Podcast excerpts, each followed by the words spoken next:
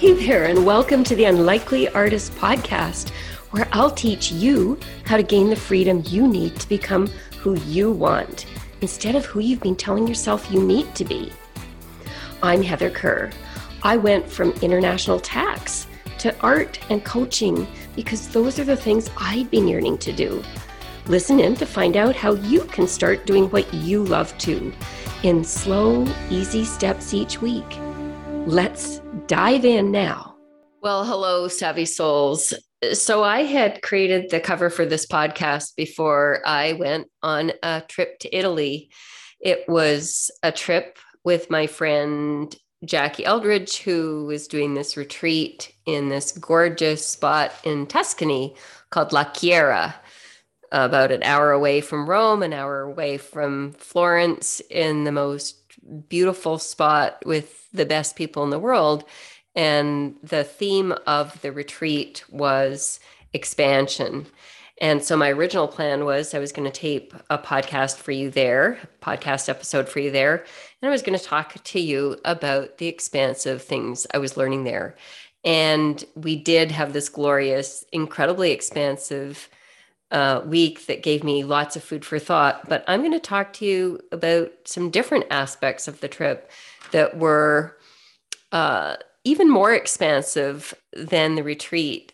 And that was a number of rough things happened to me at the end of the trip, um, including being pickpocketed in Florence and navigating a couple days in Italy with almost no money and no credit cards, and then having my plane connection uh, missed on the way home and having to stay over an extra night in a suburban Paris hotel again with no money.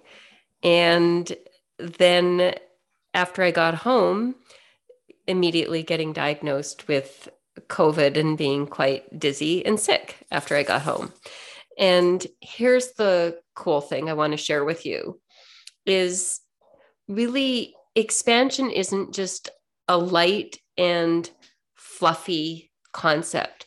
It's not just about the parts of your life where you go out and frolic in the meadows, even though I do own this beautiful place in Prince Edward County. And I talk a lot about that because beauty is my jam and nature is my jam. And I do believe these things are very expensive. I was listening to a podcast uh, episode this morning, and it was talking about um, this idea that making conclusions, drawing conclusions about things, has you feeling less alive. And I really thought about that. It's it's like you're shutting down options as you draw conclusions about things. You're fixing your mind. And really one of the biggest components of expansion is just being open to things so that you can feel really alive as you go through life. And when you encounter things that are tough, those really can be some of the most expansive teachings that can happen to you. But first, I do want to share with you that an hour after dropping my luggage off at the hotel in Florence, fortunately, last couple days of my trip, and shopped around and found this beautiful scarf store where I'd picked like all these amazing cashmere scarves and silk scarves to buy for friends and family. And when I went to pay, discovering that my wallet with all of my ID and my credit cards and most of my cash was gone didn't go down expansively right away. I had a complete panic attack. Um, I usually, if you ever see me traveling, I usually have a purse with a really thick strap and I clutch it under my arm like a football because I'm afraid of being pickpocketed. But that day, it was very hot. It was about 33 degrees. I'm not used to the heat. And I kind of let my purse dangle right when I was by the Uffizi which is this, if you don't know Florence, this is a beautiful, large, very um, touristed museum, a huge crowd, not exactly a place to let your purse dangle. And when I got into the scarf store and went to pay, all of that was missing. I am very grateful though, because I had my passport and a few euros that were just enough, as it turned out, to get me through uh, the rest of the trip safely. So, what I want to talk about is, you know, after my complete panic and meltdown and just all of those thoughts that we often have, like, I can't believe this is happening to me. I don't know what to do. I don't have any money. I don't have credit cards. Like, how do I get home? Like, all of the complete panic that was going through me.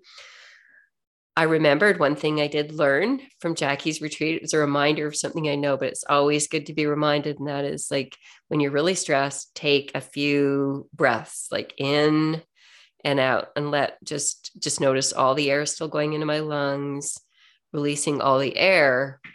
And that really, really helps calm down the nervous system and make me realize I'm still here, I'm still breathing, I'm still alive, I'm going to be okay. So that was kind of the first thing I needed to notice is I'm panicking and I'm resisting this situation. I'm arguing against reality. That's something that Byron Katie um, always says that if you argue against reality, you lose only 100% of the time. So I was able to kind of come back to myself and realize, okay, this isn't going to help me. And then I remembered it's this coaching mindset sentence I like to tell myself because it makes my brain think really hard. And that was, how could all of this be for me? And I really couldn't think of how this was going to be for me, but it opened my mind. Remember, I was just talking about expansion and how that's like being open to things and not coming to conclusions. So instead of concluding that this is terrible, this is bad, I decided I would ask, how could this be for me? And just be open to the lessons I might receive. So I would say that in re- retrospect, the most important lesson that I had was in how to receive. I tend to be fairly proud and independent and focused on giving to other people. And I sometimes have trouble accepting help from others it's usually oh no i can do that myself. Like i just really hate bothering other people. And in this situation you basically need all the help you can get. So i want to tell you a few stories especially about strangers who helped me.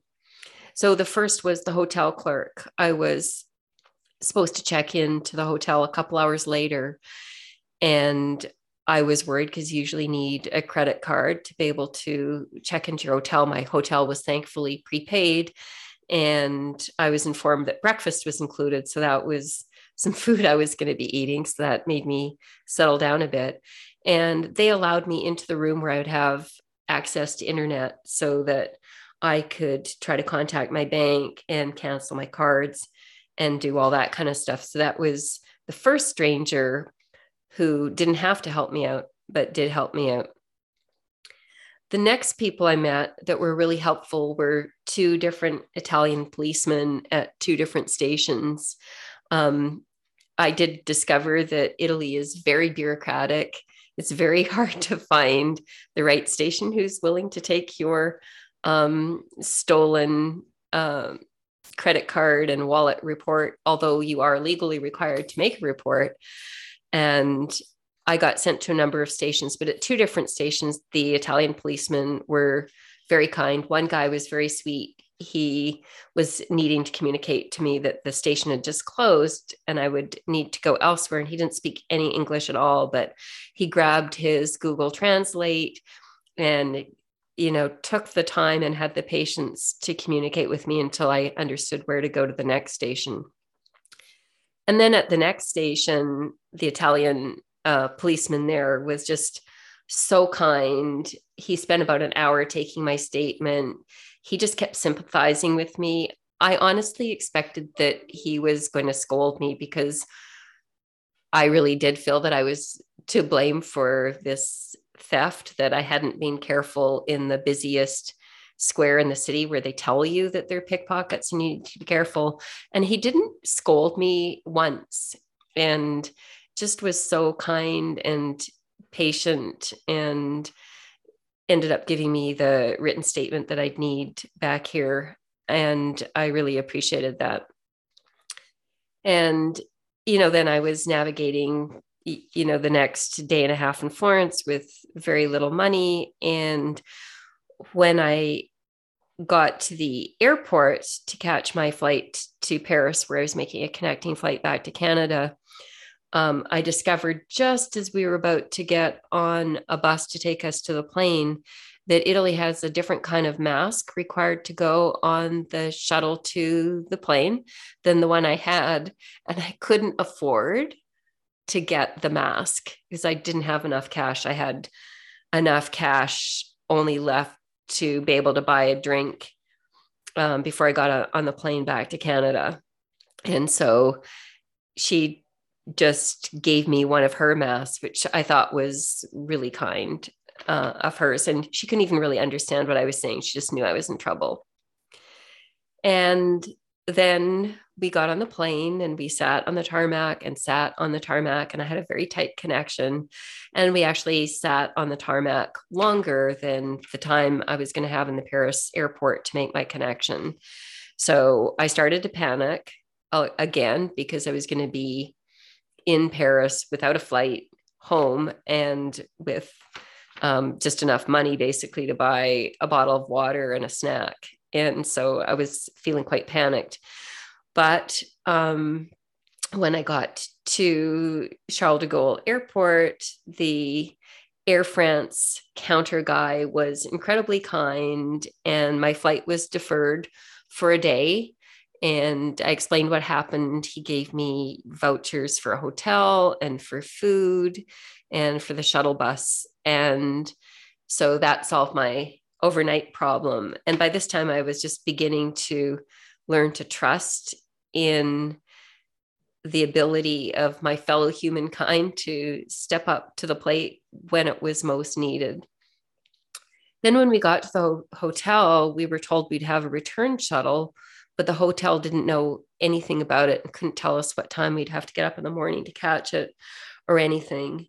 And I started talking to a fellow passenger, and she very kindly offered to let me take a taxi back with her because again i didn't have any money to get back from the hotel to the airport the next morning. So that was incredibly nice. So got on the plane home the next day everything went smoothly. I had my bottle of water that i could afford. And um, my next concern was picking my car up to park and fly.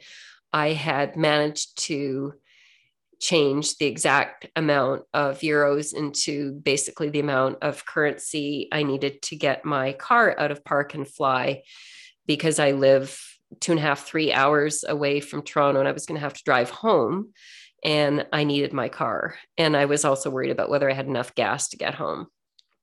Anyway, I retrieved my car from Park and Fly. And when she heard my story, I had these Canadian dollars. It was just the exact amount to pay for my car.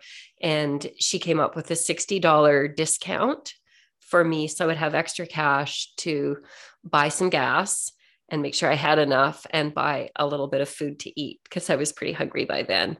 So I thought that was incredibly nice of the woman at Park and Fly.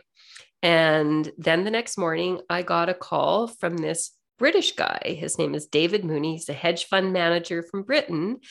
And he called me up. He'd been trying to track me down because he had found four of my missing pieces of ID nicely checked, nicely stacked in a pile um, in a church near the Uffizi Square where I'd um, been pickpocketed. And he's actually sending me my ID back to me by mail. So, and then of course, once I got here and wasn't feeling very well the next day, I went onto my WhatsApp app and discovered that several of my group had had positive COVID tests, and I took one and I had one too, and ended up being pretty sick for the next couple days. And you know, of course, my friends have rallied around me back here, but just all of these lessons in receiving that I got from perfect strangers in Italy and in my travels on the way back. Just all of these kindness. None, none of these people had to help me, and they all they all did. And I also discovered that not only did I learn how to receive, because I was forced to, but I got to notice how good the other people who helped me seemed to feel about helping me.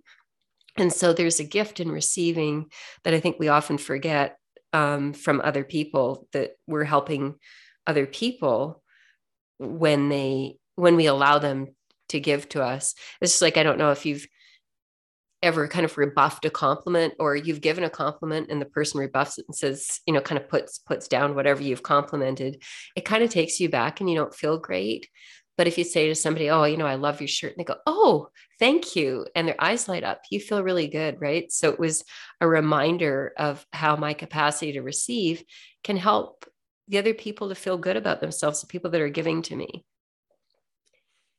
so that was my main lesson when I was asking how this could be for me. But there were a couple other important lessons. One was I had all this time in Florence, you know, a day and a half where I'd planned to shop. And I spent a lot of it, you know, talking to Italian policemen and to hotel people and getting help that way.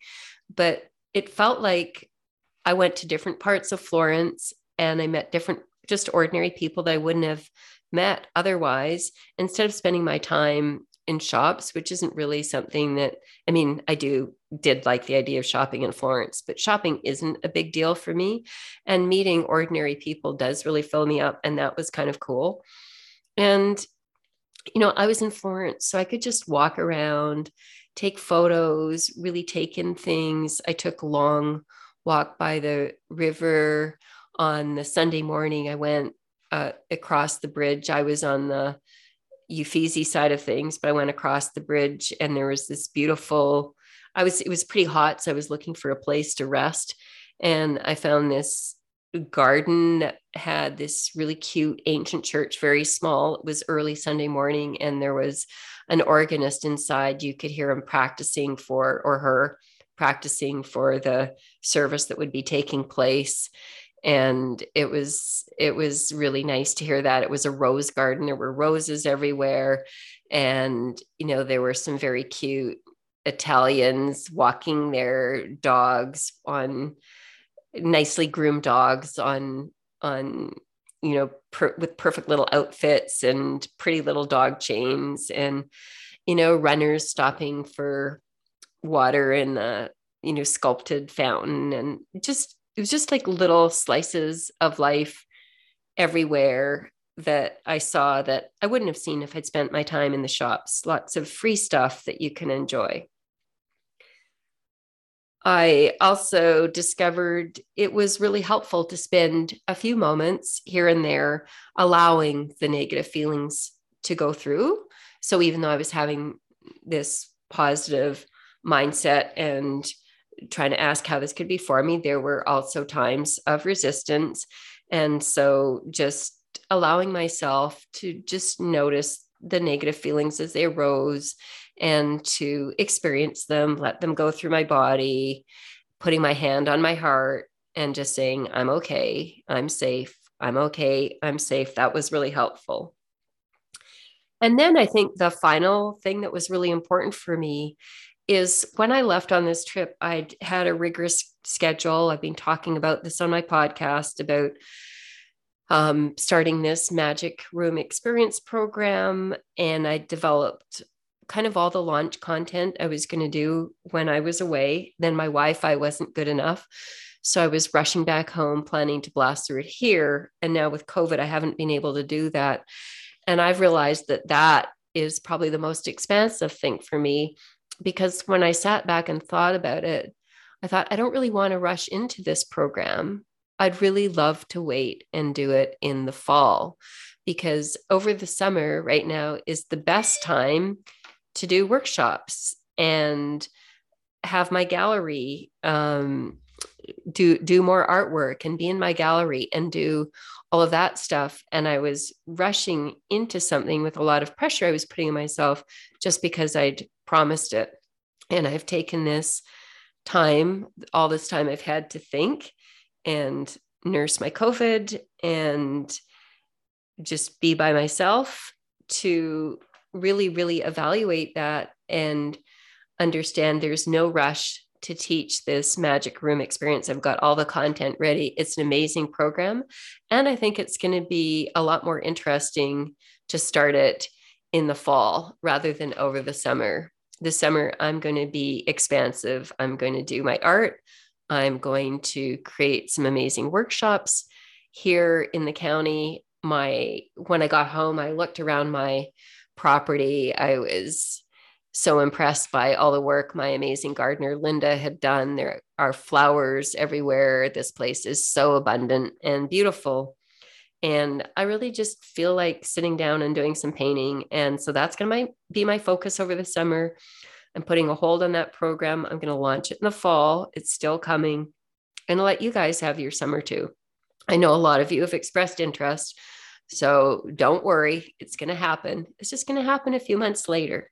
So it's not coming to conclusions and being open to life. And that, my friends, are the expansive lessons I'm bringing to you from my trip to Italy and my return. Love you guys. Bye.